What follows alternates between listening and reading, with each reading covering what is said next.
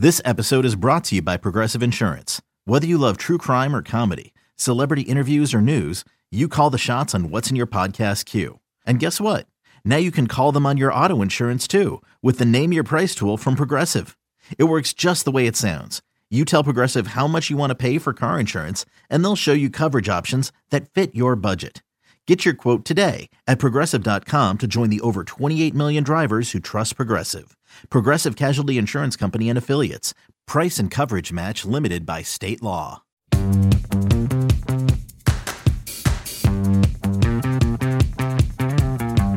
Welcome back to the MLB.com Ballpark Dimensions podcast. I'm your host, Mike Petriello, writer and analyst at MLB.com, joined by Matt Myers, MLB.com national content editor. On today's show, we're going to take a quick look at the division leaders all around the majors. We're going to look at the interesting things the Houston Astros are doing.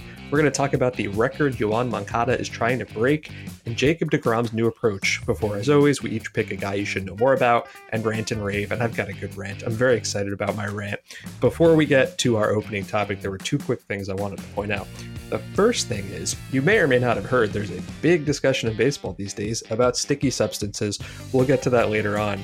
But the most prominent name at the moment, I think, is Gerrit Cole being called out by Josh Donaldson.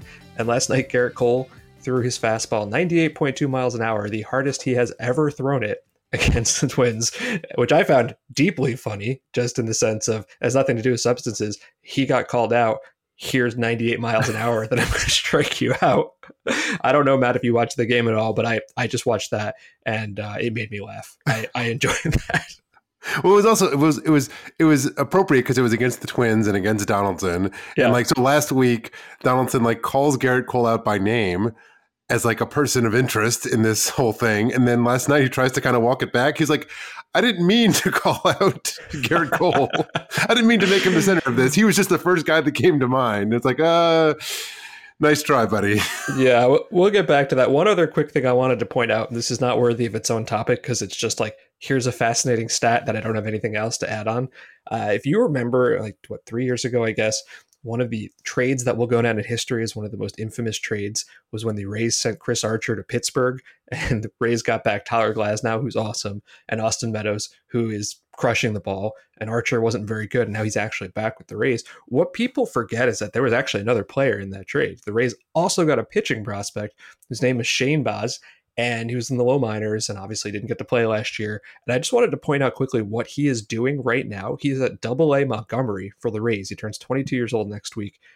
32 innings pitched, 49 strikeouts, and two walks. So if you think the story on that trade is fully written, I can promise you it can still get worse for Pirates fans. I, I have nowhere to go from that just saw that number and I'm like, I need everybody to know about this because hey, he's at double A. I mean, I don't know, is he going to come up this year? Maybe next year. But what if he's closing out games? They bring him up as a reliever in the playoffs this year. What if Archer starts a game and Baz comes in behind him? Right? There's so much more to this. It's not over yet. That's it. That's all I got on that. All right, we are at the roughly 60 game point of the uh, schedule, and that's where everything ended last year. And what we want to do is just kind of take a quick look around each division because, you know, we're a little more than a third of the way through the season and, you know, things are getting real. You know, the, the Twins have probably dug themselves a hole that they will not be coming out of, right?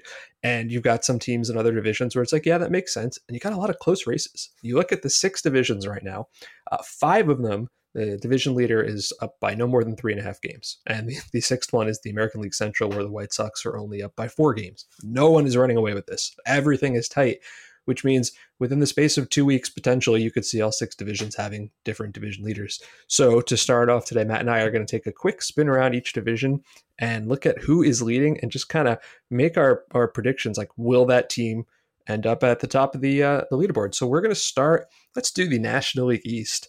Uh, the Mets have a three and a half game lead over the Braves, or I should say, a collection of guys in Mets uniforms. Did you see who started in the outfield yesterday?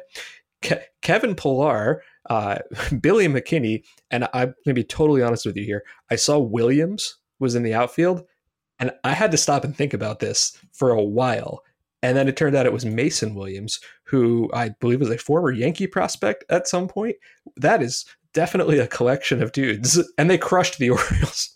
Billy McKinney's actually been playing pretty well. He's he's uh he's got some like He's got uh, he's a pretty good defender, and he's got some pop, and he's kind of been able to hit some. I think he's hit four home runs since joining the Mets, so they've caught a little bit of a lightning in the bottle. They got him in a minor trade. This was right after you you'd written that piece of like, here's who the Mets should trade trade for, and they basically made a trade, but it was just for like a random four A guy, and that was Billy McKinney, who they've they've caught they've they've got him on a hot streak. So that's actually kind of worked out pretty well. They uh, pretty worked out well for them in the short term. Is this the worst division of baseball? like I, we thought it would be one of the most competitive divisions in baseball, and so I picked the Marlins in last, and they're in last, and I picked the Nationals in fourth, and they're in fourth. The Phillies just look terrible. They just look like a bad baseball team. You know, they're only two games under 500, and they've got some stars, sure, but they just they look like they have forgotten how to field, run, hit, all of it. The Braves are only three and a half games out, but they're just they've been wrecked by injuries. Uh, Ozuna obviously got arrested for domestic violence and suspended, and I would be shocked if we see him again at any point in the near future. Uh, they the Braves are in trouble to me, and um, I hate to count on the Mets, especially because everything they've been so injured. Uh, Pete Alonso is out there with like tinfoil hat conspiracy theories. The Mets are always like deeply interesting to me. I, I hate to rely on them. That's the thing, but I feel like I'm Team Mets, I guess. Um, well, there's a couple of things, right? The, the, one thing about the Mets is that because of all the rainouts um, and having their opening series uh, uh, postponed because of, uh, I guess it, like it seems so. It seems so. long wasn't it Washington COVID? Yes, because of Washington yeah. COVID. They've played far fewer games than everyone else in their division, and that's in actuality. And I don't, I don't know, I don't know how you were raised, Mike, but one of like the the one, I'm just one of the tenets that I was raised by by my father that is like has stuck with me is that all I all I look at is the loss column. You can't make up wins. I mean, you can't make up losses. So only look at the loss column because that's really what matters. And it's relevant here because the Mets are actually six games up in the loss column. So I actually think their their lead, at least in my impersonation and impression, sorry, is a little bigger than it appears. Um, also, coupled with the fact that they've been managed to do this with half their team injured. That said, they're about to play 33 games in 31 days. And Carlos Carrasco, they kind of assumed by this point Carlos Carrasco and maybe Noah Syndergaard would be able to pitch in at some point during this stretch. That appears like it is not going to happen. So the pitching depth is going to be extremely tested during this stretch. And I think we will know a lot more after this stretch of 31 days of where things stand. If they are still up by six games in the loss column, um, I will feel very strongly about the um, the Mets uh, winning uh, this division. But they've got a four game series with the Braves coming up, which also could swing things. So I think Mets, just because I think they're probably the roster is going to get better, even if they don't get Carrasco and Syndergaard back soon, they are going to get Jeff McNeil back soon, and then Conforto, um, and even like Luis Guillorme, and maybe even Brandon Nimmo, and then maybe Brandon Nimmo and JD Davis at some point. So like their roster will improve, um, and I bet you they will make in season additions. So like, yes, I think so. I am going to give you a good news, bad news on the Mets. So the good news is I agree with you everything you said about the roster getting healthier. Um, the the bad news is as you kind of touched on. So no, no expectations for Carrasco, right? Syndergaard, who knows? When you look at the rotation, um, Degrom we'll talk about in a minute. It's obviously been phenomenal, right? David Peterson looks terrible. I don't trust Joey Lucchesi, and I do like both Taijuan Walker and Marcus Stroman, but I also think you know they're maybe overperforming a little bit. Like i don't i don't think the underlying metrics quite support how good they are. You know what i mean? Um that's not to say like they're going to be bad or anything like that. I just i'm worried about the middle to back of that rotation and i'm not sure what they do to fix that but I think we're in agreement, right? We are both going with the Mets and famous last words. When has anyone ever, you know, predicted the Mets to do well and then had it blow up in their face? Couldn't be me. Couldn't be me. Uh, the most exciting division to me, I think, uh, maybe not exciting, let's say interesting, is the National League Central, which I guess in one sense has kind of gone as expected in that the Pirates are like way back and the other four teams are all sort of in a jumble. You know, Cubs are leading right now. We're recording this on uh, Thursday morning, by the way. There are four teams within four and a half games. Cubs are first, Brewers are a half game back, Cardinals in third, Reds in fourth. And I picked the uh, Brewers to win this division. You picked the Reds, didn't you? I think I did. Right. Yeah. See, I hey, I pay attention to what you say every now and then the Cubs have been fascinating. We talked about them a lot last week. Uh, I don't trust the rotation at all. The bullpen's been spectacular. Some of the the guys in the lineup have really like had nice comebacks. Um, Bryant looks great. Patrick Wisdom is still hitting. I'm really digging that. but I'm still going to go with the Brewers because that Brewers pitching staff, which is kind of what we talked about before the season, is ridiculous. Like Jacob DeGrom is so good. He's so good. And I feel like I can argue that Corbin Burnes is on the same level as him, right? Brandon Woodruff could be a Cy Young contender. He is not the best pitcher on his own staff. And oh yeah, Freddie Peralta uh, has 92 strikeouts and 64 innings. You know, this pitching staff is also Josh Hader and Devin Williams. Um, if they can just find like one guy who can hit, you know, I like they traded for Rolly Peralta. I liked that. Maybe Jackie Bradley will wake up. Maybe not. Uh, I don't feel great about anybody. I'm sticking with the Brewers because now with Jack Flaherty out, I don't trust the Cardinals like at all. Yeah, I really, I, st- I really, I mean, the, the, the Reds have been playing well again, so I really want to be excited about my pick of like, hey, they can do it. They've won seven of ten, but of course, in like you know, Nick Castellanos and Jesse Winker have both been incredible.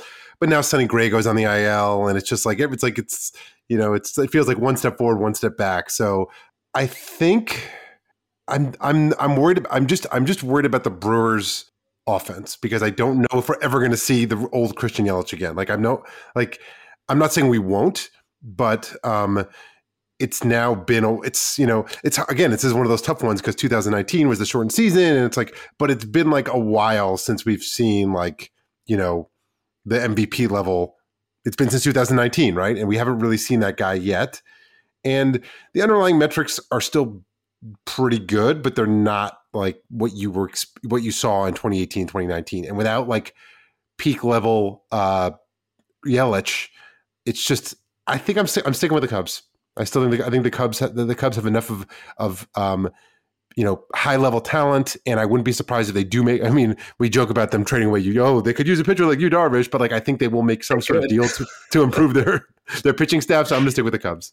How about this? This is what they have done. Is um, I think we can all stop talking about whether they'll trade Kris Bryant, right? Correct. Like they they could not possibly do that. This unless they like totally you know collapse over the next month or so, which I guess is possible. Here, I'm going to stick with the Brewers, but I um, I'm trying quickly to look this up. Okay, so the Cubs end their season against the Cardinals and the Pirates. That's not as interesting as I'd hoped it would be, but this division is going to come down to the very, very end of the season. Like I think we're going to be on, you know, September 29th or whatever it is and saying, um, I wonder who's going to win this division. Okay, the Brewers end with See, the Brewers have a fun schedule. They, starting September 17th, uh, three at the Cubs, four with the Cardinals, three versus the Mets, and three more with the Cardinals. That's going to be fun. That, that I, I, look I look forward to that.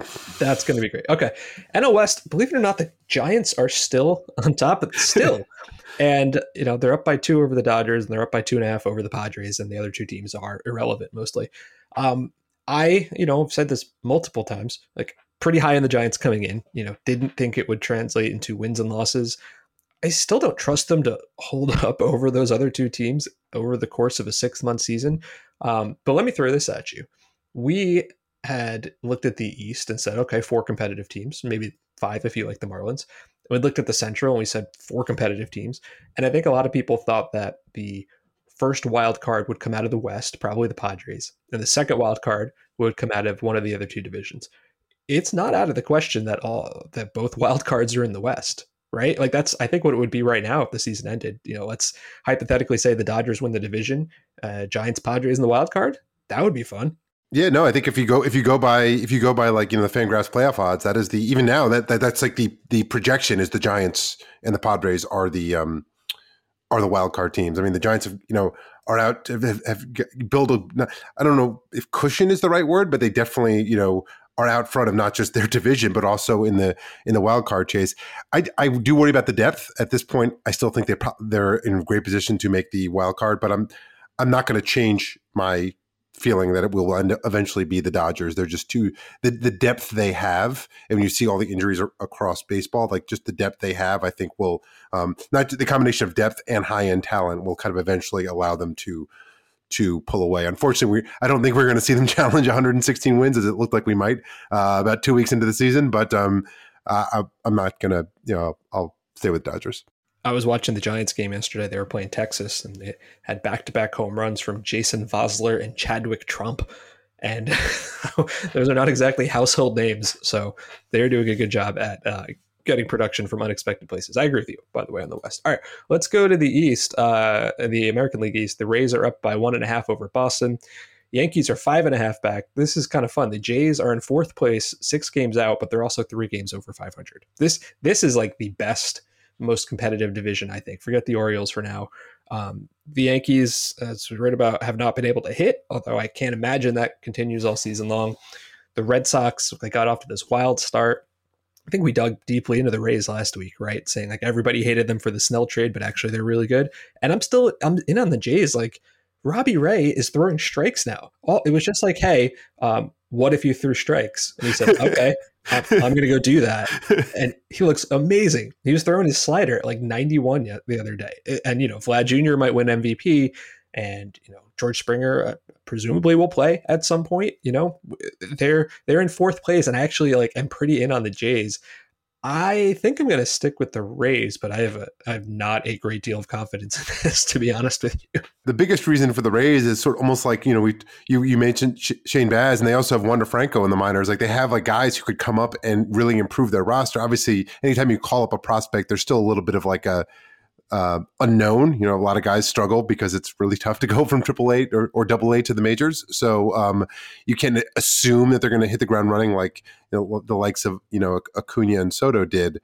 But the cushion they have on the Yankees is is real. I, I I, sort of think the Yankees will end up passing the Sox. Um, although of course Chris Sale is another huge X factor. It's like, is he going to give the Red Sox anything? And like, could he? You know, even if it's as like a you know they say it wouldn't be they they're, they're going to use him as a starter and not as a reliever, but maybe it could be in sort of like a a long man stopper role, which he did do early in his career. Um, I if it was a little closer, I'd say the Yankees. Um, but the Rays are good enough that even now, like you said, you know, f- five games, like five games is actually when when you're talking about you know true talent levels and like it's hard to make up five games when you're not like obviously better than the team in front of you. And I don't think the Yankees are obviously better than the Rays, but I do think it's going to be close. Uh, I agree with you, but I'm going to stick with the Rays. This one's going to be a lot of fun to watch. If we go to the Central, I think this is the one that I am the most confident in. The White Sox are up by four games over Cleveland. Uh, the, the Twins are 13 games out. They look a wreck. Like I kept thinking, that's a slow start. They'll get Buxton back. The hitting's actually been pretty good, but the pitching staff is they're they're done. I don't think they can come back. Right? Detroit's not great. I was never in on Kansas City, and they're seven and a half games out. Cleveland, I, I'm moderately impressed that they have played this well. And as expected, their offense has been Jose Ramirez is really good. Franmil Reyes has been pretty good, and that's like it, pretty much. Um, what's surprising to me about Cleveland is they have had due to injuries something like a two man rotation recently. like Shane Bieber's been great, Aaron Civale's been pretty good. Um, if you look at like who has started their last couple of games, uh, it's been Jean Carlos Mejia, uh, Cal Quantrill is in there, Triston McKenzie every now and then, Sam Hentges, uh, Eli Morgan. I can be honest and say I did not know all those names like two weeks ago. You know, and they'll get healthy, but not healthy enough because I just I don't think that they can hit. And um, for all of the things we've said about Tony La Russa, the White Sox are a really good team. I will note that ever since he called out Yermin Mercedes, Yermin's hitting like 180. So there's that. But uh, no, listen, I, Lance Lynn looks amazing, right? Giolito's good, Keuchel's good, Cease has looked good. C- Carlos Rodon throws like 100 down. yeah, exactly. Right, exactly right. Um, I'm in on the White Sox. Like this, this team is legit.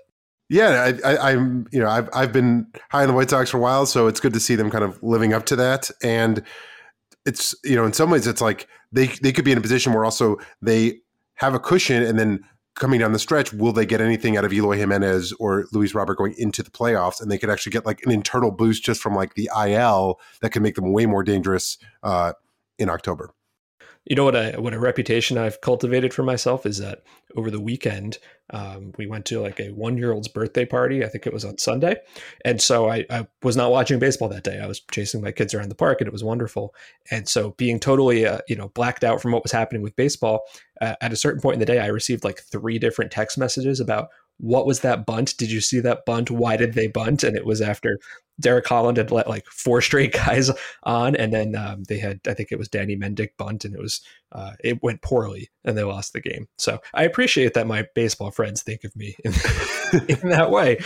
Uh, and then the West, this one's fun too. I mean, all the races are really fun actually. Oakland's up by one over Houston. Uh, Seattle, the Angels, and Texas, none of them really have a chance. Um, although, have you noticed the Angels have been winning games since Mike Trout? I know it's really it's just amazing. um, you know, I, I can't say I've paid much attention to anything Bill Simmons has done in a long time, but it's fun to go back to the Ewing theory because that's sort of what's happening here. Don't get me started on the Ewing theory, Mike. We can go on a real tangent here. So let's let's stay on baseball. I, I don't want to dig in too deeply into the Astros because that's like our whole next topic here. But I'm in on the Astros. I like Oakland. I like what they're doing a lot. I'm I'm super in on the Astros, and we're going to talk about them in a minute. So I'm going to cede this time to you, American League West.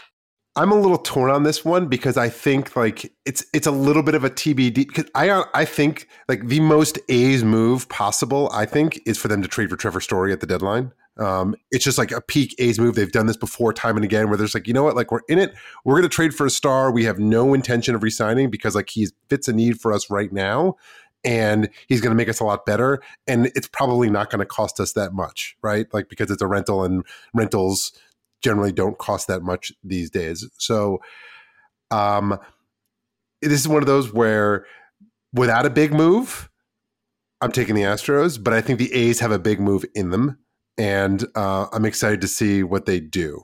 But um, because since we can't assume a big move, I'll go with Astros. But man, the A's are fun again. It's cool to see Matt Olson like being the hitter that he kind of looked like he could be a couple years ago. Um, you know, his his his Ks are way down. He's really controlling the strike zone. Um, selecting 571. Uh, it's it, they like, and also like, I and again I, I can never pronounce. Is it Canha or Kana?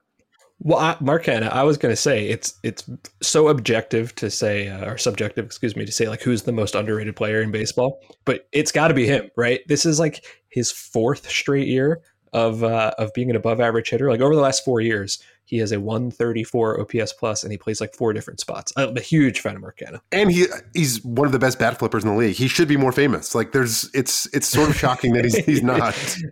So um, I, when are we going to get him on the list of like best all time Rule Five guys with Roberto Clemente and Johan Santana?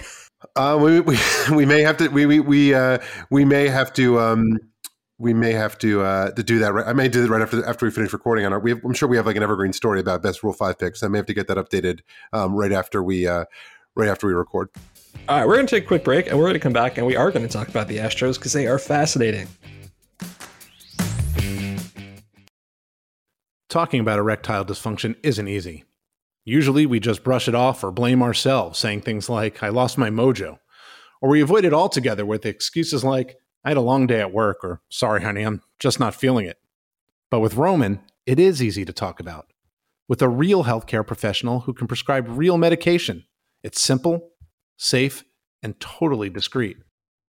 With Roman, you can get a free online evaluation and ongoing care for ED, all from the comfort and privacy of your home.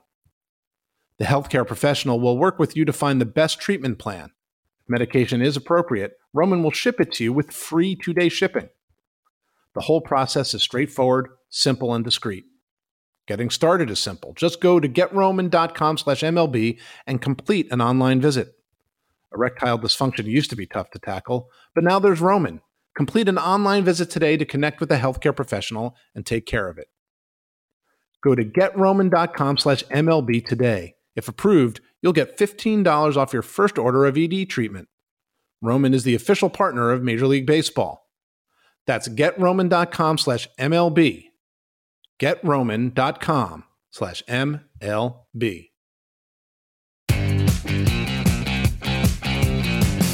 Welcome back to the Ballpark Dimensions podcast. Mike Petriello and Matt Myers. Our first topic of our three batter minimum is look at all the interesting things that the Astros are doing. They are one game out of first place in the West, but after starting the season 8 and 10 uh, since April 22nd, they have the third best record in baseball. And I, I have to admit, I find this team fascinating. And let me preface this I'm aware that they're the villains of baseball. I understand some people 50 years from now will look at the players on the Astros then who haven't been born yet now and will hate those guys. Like, totally understood. I, I am not trying to overlook that.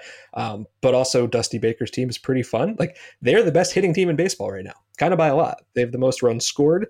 They have the best weighted runs created plus at 121, where 100 is league average, and it's the best by a lot. The White Sox are at 112, and that's with two lineup spots being like total black holes. Uh, Martin Maldonado is a respected defensive catcher. He has not hit even a little bit. Myles Straw, their starting center fielder, has not hit at all. I, I can't think of a, a bigger team need than somebody going out and trading the Astros a center fielder. And I don't know who that's going to be. Now, there's a couple of, uh, of fun things I wanted to get into here. And the first one uh, was actually noted by our friend and colleague Andrew Simon, and I haven't been able to stop thinking about it because I find it absolutely fascinating. So the Astros um, have the as an offense have the lowest strikeout rate in baseball this year, and in fact, if you go back to 2017, 150 team seasons, the three lowest strikeout seasons are Astros 2017, Astros this year, and Astros 2019. Now, this is the part that Andrew passed along, which I, think is cool. So they have a an 18% strikeout rate the major league average is 24% strikeout rate. And if you go back throughout history, you can't just compare raw strikeout rates because, you know, teams 80 years ago probably struck out like 6% of the time or whatever. But if you compare it to the average for that year, you get an indexed stat. 100 is average for that year. So this year, they have a 76 strikeout rate plus. Think about it like 24% better than average, right? Second best ever, only behind the 1986 Red Sox, which is really interesting to me. It's not a loaded topic at all that the Astros hitters aren't striking out, right? Like no one's gonna no one's gonna have thoughts about this. Um, I want to pat myself on the back a little bit. If you go back to the winter of 2017-18, both myself and uh, actually 16, 17, I can't remember now. Whatever. Both myself and Jeff Sullivan, who was writing at Fangraphs at the time, uh, predicted that they would not strike out as much simply because they'd gotten rid of like you know Chris Carter uh, and they'd imported other guys who like some of that was predictable. I understand all the other garbage, totally understand. But it helps when you have Michael Brantley, you know, it helps when you don't have Chris Carter. The fact that they make this kind of historically good contact and continue to do so, it's like it's a really interesting story that nobody wants to think about because of everything that comes along with it.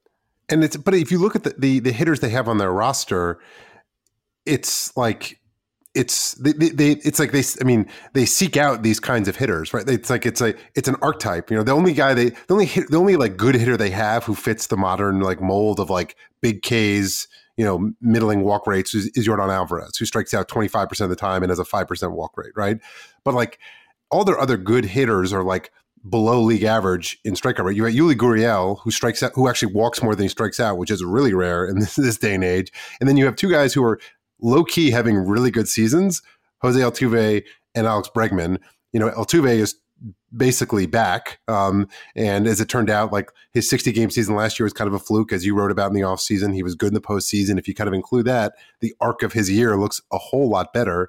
Um, and we have the good Carlos Correa, right? Who's like picking a good time, being his, his free agent walk year to like have – to this point a very good healthy season. All these guys with well below average uh, strikeout rates. So it's like up and down the lineup. Like these are the players they they have like you know either drafted and developed or acquired who sort of fit this mold. And I don't think that that's an accident. Yeah, I, am fascinated by Yuli Gurriel. Right, he's 37 years old, and last year he was terrible. And you kind of thought, okay, well, you know, 36 years old, maybe it's the end of the line, but they brought him back. Uh, he's got a 406 on base and a 9% strikeout rate. Like he's been unbelievably good.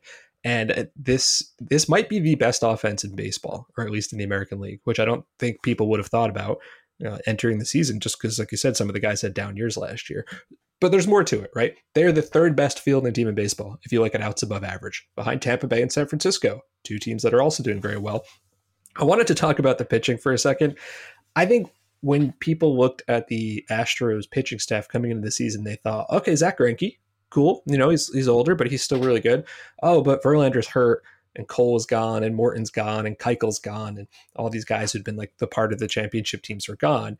And if you look at some of these like lesser known names, right? So Luis Garcia Cristian Javier, and Jose Urquidy, right? Most these are not household names, uh, I don't think in baseball. The three of them combined have a 316 ERA. That's just those three guys, right?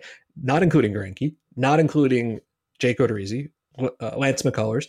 Framber Valdez, who was like a big breakout guy for me, and then he got hurt. He's only allowed three runs in 18 innings since he's come back, right? So that's seven starters we just named right there. Their, their rotation is pretty good. You know, it's got the sixth lowest on base percentage allowed, the bullpen stinks. They need three or four more relievers. I wanted to just focus on two guys here. Ryan Pressly seems like he's back. You know, 25 strikeouts and five walks. And I could have talked about Brooks Raley in my like random guy you need to know about segment, but Matt always gives me a hard time about relievers, so I'm just kind of cramming him in here. Here's a quick 30 second overview of Brooks Raley, who's 33 years old. You have no idea who this is. Why would you? Uh, he bounced, drafted by the Cubs in 2009, bounced through four different teams, spent five years in Korea, came back with the Reds last year, was traded to Houston. He has a 656 ERA, and you're immediately wondering, why am I talking about this guy? He has a 337 expected ERA. He has the lowest hard hit rate in baseball, and he's got an extra nine inches of break on his slider and eight on his curveball. I, I really find him interesting, and I just think the Astros get underrated. I think part of it is the bullpen is thin. I think part of it is people are just sick of the Astros in general because of everything that's happened over the last couple years. Totally get that. I'd still like to see Dusty Baker win a ring. Yeah, it, it, it's all the controversy. I mean, that's it. Like, no one can. It's like hard to have a rational conversation um, about the Astros, and like that's that is kind of their own doing. Like they sort of they come by this um, honestly or dishonestly, as it were. But like, um, it's it's kind of too bad because they are an interesting team and they have a lot of really fascinating players. You talked about their lineup of maybe being the best lineup. In some ways, I think what what's true about that is that maybe they're not the, the highest scoring lineup, but it feels like because of the the fact that they don't strike out and they're just like they're tough. There are a lot of tough outs, right? There's not guys where it's like, oh, you know, Yordan Alvarez is the kind of hitter, these like you know big power guy, but it's like you can pitch to him. You know, there are holes in his his his his in like in the zone that you can like you can you can exploit and you could pitch to him. But like they don't really have. Most teams have like four or five of those guys. They basically have one or two of those guys, and like in the heart of their lineup, that's like one of the hardest like stretch of like five or six hitters in baseball that you have to go through of really good hitters who also don't really strike out. So to that extent, that's kind of why I think that they're the best. They're, they're the the the best offense. The funny thing is, if not for everything that comes along with it, uh, there's a lot of people who would be celebrating that this team doesn't strike out, right? Because exactly. that's what everybody wants. exactly. The, the, the, last thing on this, I just wanted to point this out. So I was talking about the uh, you know strikeout plus leaderboard, right? Where it, comparing themselves to league average, they're the second best strikeout team of all time. If you go to the other end of that and you look at the teams who've struck out like way, way, way, way more than league average for that year, you know who's in the top four? The 1927 Yankees, who struck out a ton. Why didn't they just put the ball in play more? Literally the 1927 Yankees. All right, our second topic here. Back to the White Sox. Yoan Moncada is challenging one of the weirdest records in baseball history. Um, batting average on balls in play. It's like a you know a top level analytic stat, and basically what it means is when you make contact with the ball and you don't hit a home run, what's your average on that? And the idea is that you know supposedly helps you get to whether you're finding good or bad luck. Right? Are your batted balls finding holes? Are they finding gloves? It bounces around a bit. Like a hitter has some control over it based on the way he hits the ball, based on whether he's fast, based on whether he's shifted or not. But you know, it, it it's it fluctuates. You know, so two years ago in 2019, Yoan Moncada had this big breakout year. And part of the reason was he had a 406 batting average on balls in play, which at the time was one of the 10 highest seasons ever. And you're like, well, that's cool. Uh, it's probably a good luck season. I don't think he can do that again. Last year he didn't. You know, he was pretty open about the fact that he was affected by COVID and he wasn't strong. And that 406 dropped to 315. And you kind of all thought, okay, that was that was fun. You know what he's doing this year? 417. he, he now has two of the 11 highest seasons ever. And if you look at the all time career leaders for batting average and balls in play, minimum of 1,500 plate appearances, he is second. The first guy is Rogers Hornsby, who's a Hall of Famer. The third guy is Harry Heilmann, who is kind of a forgotten Hall of Famer. He played with Ty Cobb on the Tigers back in the day. Number four is actually Ty Cobb. Number five is Rod Rod Carew, and also Yoan Moncada. So um, I know he hasn't played as long as those guys, and I know he strikes out more, so the, the profile and the shape are different. This is a skill now, right? This you don't fluke your way into that. I don't think. No, because I think you know, bat, batting average on balls in play or BABIP is like it's become such a focus of defense. It's like so much of like shifting is to try and reduce batting average on balls in play and basically force you to say like, hey, if you're going to you know beat our shift, you have to hit it over us or like you know really slug the ball in the gap or over the fence. But like you're not going to. It's a lot harder to do the old like you know uh, it, most hitters have like real tendencies, but like if you are sort of hard to shift against it's actually a skill and it's something that like it's not easy to do and it's it's I, I I, don't like when I hear people like oh he should just like spray the balls like it's not that easy but the hitters who can do it especially those who can do it with authority like Moncada that makes them special. And I think that's why he's I think he's one of the more interesting players hitters in the league for this reason. Yeah, so I dug into like why, like how does he do it? Like he's fast, but he's he's not Billy Hamilton fast. He hits the ball hard, but he's not Giancarlo Stanton. Um, what I think I kind of started with the strikeouts here because if you look at him compared to Rogers Hornsby, right? Rogers Hornsby only struck out 7% of the time uh, in his career. Moncada is like 31%. So Hornsby uh, had like nearly 80% of his plate appearances ending with something in play, while Moncada is like 55%. It's a different sport, right? Like Hornsby didn't play at night or face integrated teams or fly or anything like that. Uh, but the, the thing is, like, a third of Moncada's plate appearances don't end up with something in play, so they don't even count here. And then he hits home runs; those don't count either. But the other thing is, if you look at over the last five seasons, he has literally the lowest weak contact percentage in baseball. Like he will either miss it or he'll hit it hard. And you might not think that's like the best approach towards being a successful player, and maybe it's not. Maybe he could make more contact, but if you want your balls that you hit to not find gloves, never hitting garbage baseballs is a pretty good way to do it. Like that's a good start. And then when I dug into it further, so he's a switch hitter. He's two different players entirely. Uh, lefty Moncada, it's almost all earned, right? Like you look at expected batting average on balls in play based on quality of contact. Well, is this the third highest? And the outcomes are actually the highest. That's because only two lefties in the last five years have a higher line drive rate than him. Matt's boy Luis Arraez and Freddie Freeman, who might be a Hall of Famer. So crushing line drives all the time is a good way to find base hits. Uh, righty Moncada is very different. He's actually only got the 93rd highest expected batting average, but the third highest actual batting average on balls in play. And that is because he is almost never shifted. He, as a righty, he's never shifted. As a lefty, he is because he does spray the ball all over the place. It, it, was kind of fun for me to dig through that and say um, he's one man, but two entirely different players. And the final thing I wanted to point out is over the last three years, he does not have the highest batting average in balls in play in baseball. He is second to his teammate, Tim Anderson. The White Sox are super duper weird. I, w- I want to take one moment to pat myself on the back slightly um, because Yoan Moncada was my preseason AL MVP pick, thinking he could ride the like best player on a division winner to um, winning the award. Now, I don't think he will win it be- at, at, this moment because he's not hitting enough home runs. He only has five, and I think he'd probably need to get up to at least twenty, if not twenty-five, to make a to make a case. But American League leaders in WAR per Fangraphs, he is fourth. So there is a path for him to be best player on a division winning team, but I do think he needs to have some sort of uh, boost in his home runs because right now, Vlad Guerrero Jr. is probably has the inside track. But again, some voters won't vote for a team that finishes in fourth place, and the Blue Jays might finish in fourth place. So um, there, there, there's a path for for Moncada to pull it off, and um, I obviously want that to happen because I want to sound smart. I, am going to dispute you a little bit here. When you say he's fourth, uh, you're almost certainly looking at the batting leaderboards, which does not include the entirety of Shohei Ohtani's greatness, right? I mean, it's the top two are pretty clearly Ohtani and Vlad Jr. right now. Yeah, but I think I think I think that Ohtani's. I mean, I guess I guess to your point, yes, Ohtani will suffer from the same potentially from the same uh, fate of being on a fourth place team, but he may have the like the shiny new. Again, I don't think he's going to win, but I do think he's going to be he's at a very good path to being in um, a top five guy, which also would make me feel smart anyway. So uh, I'll take it. anything we can do to make you feel smart on the show would be good. All right, our third topic. Jake DeGrom is obviously phenomenal. He's doing things a little differently. So, uh, if you've paid any attention to baseball this year, you know Jake DeGrom is just crushing people. 58 innings, 93 strikeouts, eight walks, four earned runs. He has a .62 ERA. We are not that far away from like seriously needing to sit down and do the math and say, will he top Bob Gibson's 112 ERA, which is not actually the record. You know, there are lower ERAs from 100 years ago, but that's like the modern day record people care about. My favorite all time baseball stat Bob Gibson had a 112 ERA and lost nine games in 1968. DeGrom has uh, over his, his last three starts that he's made are his three hardest four seam fastball velocities of his career. His last two starts, each averaged over 100 miles an hour. Averaged, not just like once.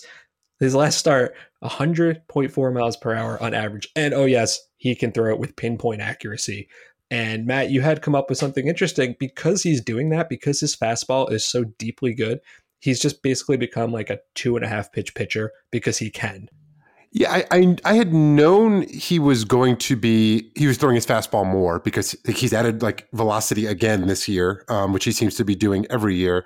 And then I was watching um, him pitch against the Padres last Saturday night, I guess it was, and it was like, you know, I'd always thought Degrom. I, I was always a big fan of his changeup. I just like is a, just a very well executed pitch that often made hitters look completely foolish.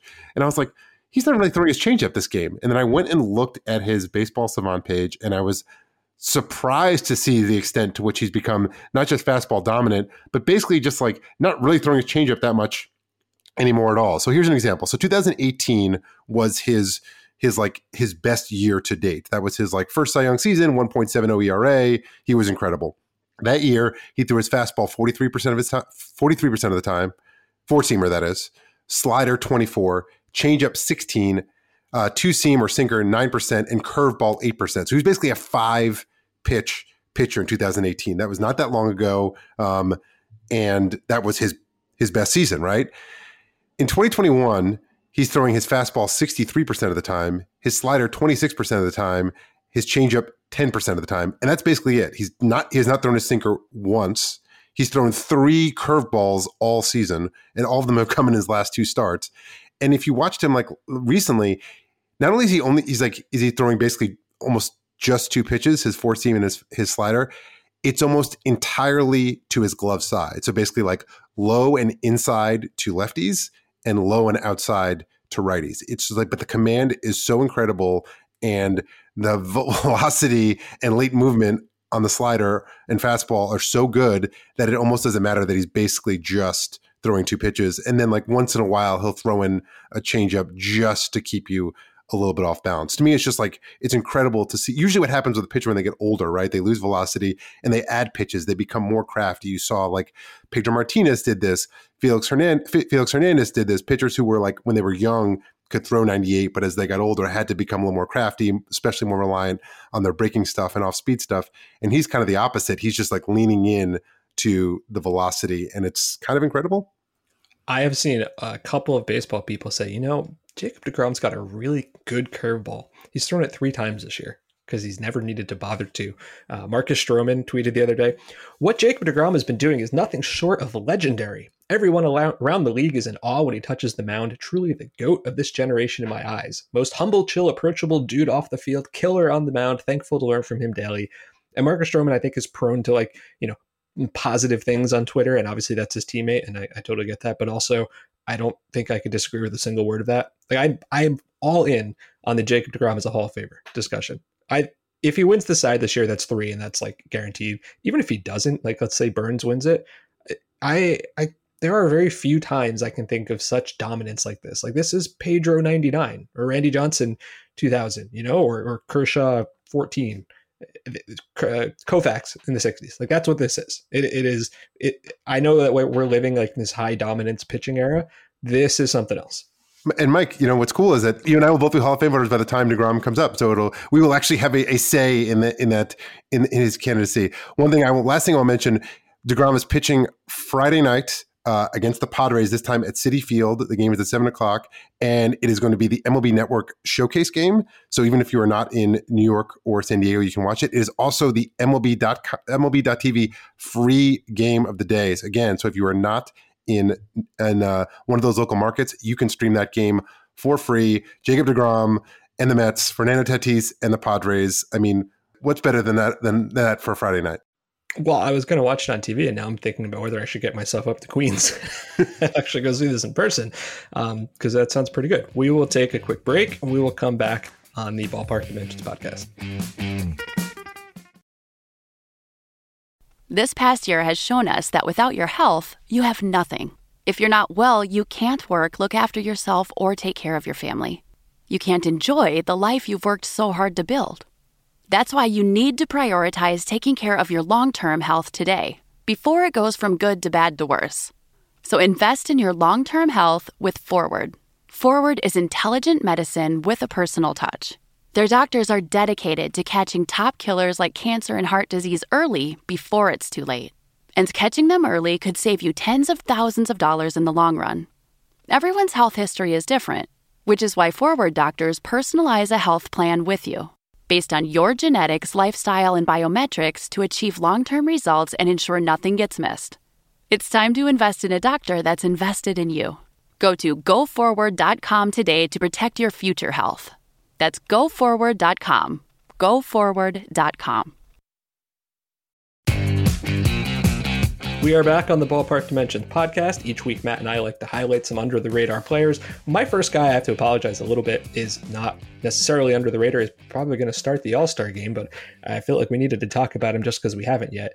Cedric Mullins, Baltimore outfielder, is really interesting. He uh, right now is uh, hitting 323, 392, 536. So he's hitting 50 57% better than average. He leads the majors in hits, and he has the second best outs above average in the outfield. Like he's been a really good guy, and he's had an interesting path. He was a 13th round pick by the Orioles in 2015 from Campbell U. Go Fighting Camels. That's a real thing. They are the Camels. That's awesome. And he wasn't like a totally out of nowhere guy. Like if you look back at MLB Pipeline's Orioles prospect list entering 2017, he was number five guy, which was pretty good. Made his debut in 18 and was actually the opening day center fielder for Baltimore in 2019, but not so good. I uh, got into 115 games over 2018 through 2020 and had a 73 OPS plus. And I vaguely remember noticing last year he led the majors in bunt hits, which is like, okay, cool. Um, but over this last winter, he came into the season and he gave up switch hitting. He decided to hit lefty only. And this goes back to the Buck Showalter days in Baltimore that he'd been talking about it. And this year he decided to do it. The results have been fantastic. Like I said, he's been hitting the ball well. He's a really good outfielder. And he's only 26 years old. You know, he turns 27 in October. And it feels like the Orioles have somewhat turned the corner in a sense. I know they had that long losing streak, um, but I, I, noticed that Baseball America the other day came out with some new rankings. So the Orioles have the number one pitching prospect in baseball and the number one catching prospect in baseball. And Mullins looks like he might be a real guy. John Means looks like he might be a real guy. And if you look at the potential All Star game roster, well, Means is hurt. So I don't know if he's going to come back and be able to make it. Trey Mancini's a great story, but is he a first base? I don't know. Like they're Vladimir Guerrero and Yuli Gurriel and Matt Olson. Is he a DH? Well, okay, but JD Martinez and Ohtani and Yermin and Yordan Alvarez. And if you look at the outfield, Trout's hurt, Buxton's hurt, Laureano's hurt. Aaron Judge will definitely make it. And then it's like Adolis Garcia, Mitch Haniger, Meadows, Marquena, like Teoscar Hernandez. Uh, I think Mullins is going to make the All Star team. He might even start the All Star team for an Orioles team that is like finally maybe possibly coming out of the wilderness, this is this is what you need, not just like your number one overall picks. You need guys to get better internally, and he might be one of those guys. Yeah, and I've heard you know there's been some like oh maybe the Orioles would trade him, but he's like four years from free agency, and like I think that like he's young enough and, and good enough that like you you want to sort of have him part of like you know it's you know I'm not sure he's part of the next playoff team, but he might be, and like there's no compelling reason right now to to trade him, considering that like you know you you might just be like riding the wave of his prime, and like as some of these these these prospects come up, you know, like he could be like a, a centerpiece on a team that starts contending, um, if not for the division, but maybe for for a wild card in a couple years. I'm with you. I don't think they'll trade him. All right, um, my guy this week is uh, Tigers catcher Eric Haase. Um, which looks like it may be pronounced Hasi, but it's Haas. Thanks, Mike, for that. Um, who's was called up on May 21st and has been kind of on fire and is like a fun story. And I just wanted to talk about him. You know, last week, um, Patrick Wisdom won Player of the Week uh, for the Cubs, who's it's kind of a similar profile out of nowhere guy. And I sort of feel like maybe we need to talk about it about uh, Eric Haase. He is hitting 274, 329, 671 with eight home runs, but six of those home runs have come in June. We're recording this on June 10th, and he already has six home runs. He was called up on May 12th when Grayson Greiner hit the IL with a strained left hamstring. Um, he was hitting, you know, not, he had a 921 OPS in AAA at the time. So, you know, I guess they were like, oh, he's hitting well. Let's let's bring him up. Here's a fun fact for you. He, according to Baseball Reference, he has a career WAR of 0.7, and his 2021 WAR is 1.2. So he entered the year with negative point, 0.5 WAR, and he's already put himself into the black um, on that. Um, he strikes out a lot and doesn't walk a ton. So he kind of has a little bit of like the Mike Zunino profile. And if you look at the the barrels per plate appearance leaderboard, he is seventh, um, minimum 25 balls in play, right behind Mike Zunino. So it is a very fitting uh, uh, profile. He actually originally was drafted by the Indians in the seventh round of the 2011 draft out of high school in Dearborn, Michigan. So he is a a local guy. So it's you know he's having his breakout with the Tigers, which is which is cool. Um, fun thing I noticed is that the the Indians' first round pick that year in 2011 was in 2011 was Francisco Lindor, and none of the players picked in round two through six made the major leagues. But then you have Eric Haase in the seventh round, who is now making a name for himself. He was purchased um, from the Indians in January of 2020. And then the pandemic hit, and he didn't really get to connect with any of his teammates. But um, he and Matt, he was Matthew Boyd's throwing partner during the during the shutdown uh, last spring, and uh, he was the only person that uh, Matthew Boyd threw BP2 for a while. Um, here's some from a story from Jason Beck the other day. He said Haase and Boyd could be spotted around area parks playing catch in Detroit since Comerica Park was closed. When they regained access to Comerica, Haase became Boyd's live hitter for batting practice, facing off for as many as 18 at bats at a time. Um, so it'd be fun to see if, if ever switch teams and he faces Matthew Boyd in a in a real game uh, anyway, it's just cool to see these guys, random, random guys. This might be it. This might be his, you know, kind of Chris Shelton moment. But it's, you know, for teams like the Tigers, where not a ton of interesting stuff is going on, it's always uh, uh, cool when when players like this emerge, especially when they're a hometown guy. I always love it when the hometown guy comes up. I was trying to remember why I remembered his name, and I looked back, and he had gotten a decent amount of play in 2017. So he was at A ball, excuse me, double A and triple A for Cleveland that year. Only 389 plate appearances, 27 homers, and had a 930 OPS. And I remember him getting written about like, hey, this, this guy might be a bat. Cleveland gave him all of 34 plate appearances to prove it. Now, obviously, Roberto Perez is a pretty good catcher for them. But, you know, that's for a team always desperate for offense. You'd think they could have given him a little bit of a better shot. And I agree with you. I don't know that this is a long term thing, but I it's cool because obviously the Tigers need some bats. But anytime you have the hometown guy doing it, that's like that's extra fun. You know what that reminds me of? Totally unrelated.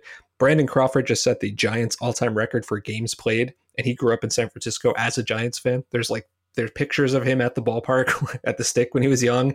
Uh, that I just think that's cool. That's it, it, it is it is awesome. We're gonna finish up with our purpose pitch. This is where we rant and rave, and I've been waiting for this one for a minute. Listen, the substances and the spin rates, and this is like a whole thing that's going to consume baseball for a while. And you know everyone's got lots of opinions of how how is this being handled? Should this happen now? What are the right ways to do it? Et cetera et cetera. That's like a much bigger topic that i'm not looking to get into right this second. Here's the thing. Everybody thinks now that they are like like a detective of spin rates you know because this information is all available in real time on baseball savant for the last week every time anybody like mildly interesting is pitched you see people tweeting screenshots and say well uh, his his spin is down. He he must have been caught cheating, and it's like I'm pulling my hair out here because nobody understands the context of any of this. Here's three important points. Right, the first thing is spin rates matter in large quantities. 20 RPMs, literally nothing. 50, nothing. 100, maybe you're getting there. If spin has not gone up or down by at least 100, ignore it, and anybody says that it matters. The second thing is for a pitcher spin rates are highly correlated with velocity. So if someone's throwing harder, their spin rate might go up. If they're throwing more softly, spin rate might go down. Like you have to look at those things uh, in concert. And the third thing is, as much as I love the Hawkeye tracking system that powers Statcast, it is not perfect. You know, if you have one badly tracked spin, pitch that has like the, a very wonky low spin, especially like in the second inning of a game, that can really screw a guy's average until it's fixed. Or maybe you'll have someone throwing a little slower than usual and it fools the system into thinking as four seamers maybe as changeup, and that'll get fixed, but in real time maybe not. So no one is going to like crack the case of the you know missing spin rate because you can take screenshots of baseball savant, and it's not just fans. I've seen media members who should really know better. There was a like a radio host in LA was saying, "Well, the Dodgers have the highest spin rate increase, so they must be cheating." And it's like, okay, dude, but they also traded for or signed Trevor Bauer and cut loose like three low spin guys. I'm not saying none of this is happening. It's clearly happening, but we we don't have to like invent ways to try to find things when there are things there. Just understand like the most mild amount of context before we go off on these witch hunts. Exactly, because teams now self select players for spin rates. Right. so it's like, oh, like if a team if a team was like, oh, they just you know they're they're stealing more bases, like they must be cheating. It's like no, maybe they just signed a bunch of speedsters, or you know they're throwing harder. It's like maybe they just signed a bunch of hard throwing guys. Like you can't just assume that like because it went up that there's some sort of like something nefarious going on. Uh, thing- and to be clear, I'm not I'm not saying none of this is happening. Like it's clearly happening, but just because you have the most spin does not mean that's what's happening.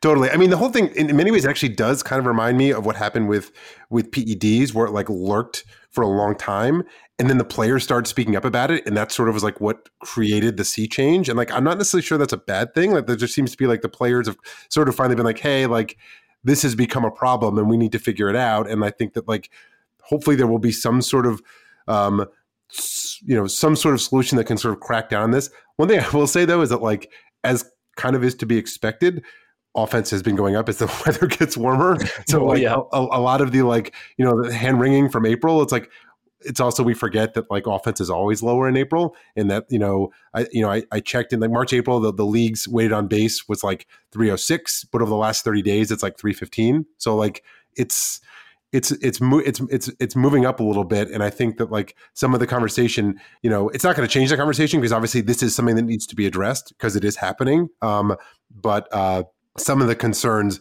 may have i don't want to say overwrought but just like we're already seeing the shift in like the natural like you know uh, in the in the, the run scoring uh, environment as as the, as the weather gets warmer. Yeah, can I just add a very quick secondary rant on this topic here?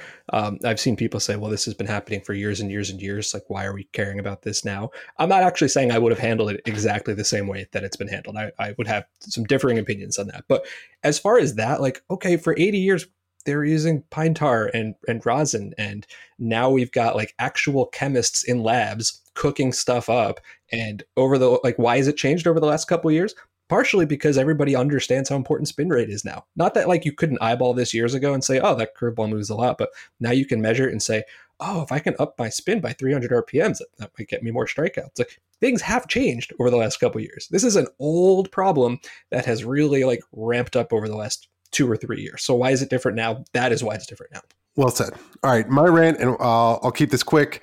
You might have seen on Monday night there were actually two sons of former big leaguers who missed bases on on home runs, which was like one of the weirdest things ever. One of which was um, Ke'Bryan Hayes for the Pirates, which was actually kind of obvious and it was visible on replays. So there wasn't really anything you could say about it. Although I felt bad for him because like the only reason he missed the base is because like the ball climbed back on the field off the foul pole, and it was unclear if it was a home run or if he would have to sprint. Like if he knew it was a home run all the way, he never would have missed the base. So I sort of felt bad for him. It was kind of a weird one.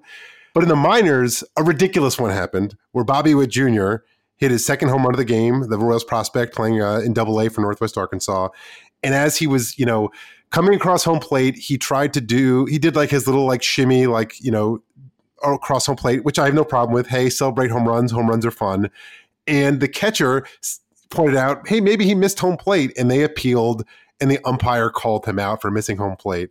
Beyond the fact that, like, on other angles, it looks like he might have actually touched home plate, it was just absolutely ridiculous. Like, there's no reason the umpire should insert themselves in their game right there. It like doesn't matter like if he may or may not have like slightly missed home plate. It wasn't like a bang bang play at the plate where they're trying to tag him or actually touching home plate is like changes the, the context of the moment and the play. This was a home run, hit 440 feet and there's like nothing worse than when officials in any sports will like unnecessarily insert themselves into the game when they don't have to. Like I don't care if he may have like not if he might have missed the plate by like a fraction of an inch. Like it's ridiculous. It shouldn't have happened. Um, that's all I'd say about that. Oh, I, I don't want to be a total buzzkill here, but like that's the rule. You got to touch. The, let me ask you this: Did it change the context of anything that Brian Hayes didn't touch first base? Like, but you still got to call him out. I mean, that's I, I I think that one is I almost put in a wholly separate category because it was like so weird, and I felt bad for him. Like, yes, you had to call him out because he, the video was there; he clearly missed it. But like, I also think that he kind of got screwed because if the umpire just ruled home run, he would have he would have obviously touched the base. He was confused because he was like, "Oh, do I have to sprint now?" Um, that one is like a whole weirdness one. Like the the Bobby Witt Jr. one was like he's just running the bases. It was a home run. There's no dispute. Like it was just it was just silly. Not to mention the fact that he looks like he actually touched the plate. Well, it's funny. I, I saw like the primary angle everybody saw it. It definitely looked like he touched home plate and everybody lost their minds. And then I saw someone tweet a secondary angle where it's like, uh, I'm not so sure he actually touched home plate. You know what the funniest thing about the Ke'Bryan Hayes one was to me? Imagine the best player on the team hitting a home run, missing first base and getting the home run called back, and not having it even be the weirdest first base related thing on your team in the last three weeks. because of because of the whole Will Craig Javi Baez incident. Um, and by the way, Will Craig got DFA'd not long after that. So remember to touch first base whenever you possibly can on offense or defense. That is the first rule of baseball. That'll do it for this week's podcast. Don't miss an episode by subscribing on Apple Podcasts, Spotify, or wherever you get your podcasts. If you're enjoying the show or have any suggestions, leave us a rating and a review. Thank you for listening to the Ballpark Dimensions podcast. We'll see you next week.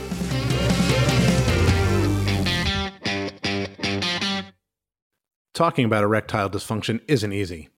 Usually we just brush it off or blame ourselves, saying things like, I lost my mojo. Or we avoid it altogether with excuses like, I had a long day at work, or sorry, honey, I'm just not feeling it. But with Roman, it is easy to talk about. With a real healthcare professional who can prescribe real medication, it's simple, safe, and totally discreet. With Roman, you can get a free online evaluation and ongoing care for ED, all from the comfort and privacy of your home. The healthcare professional will work with you to find the best treatment plan. If medication is appropriate, Roman will ship it to you with free two day shipping.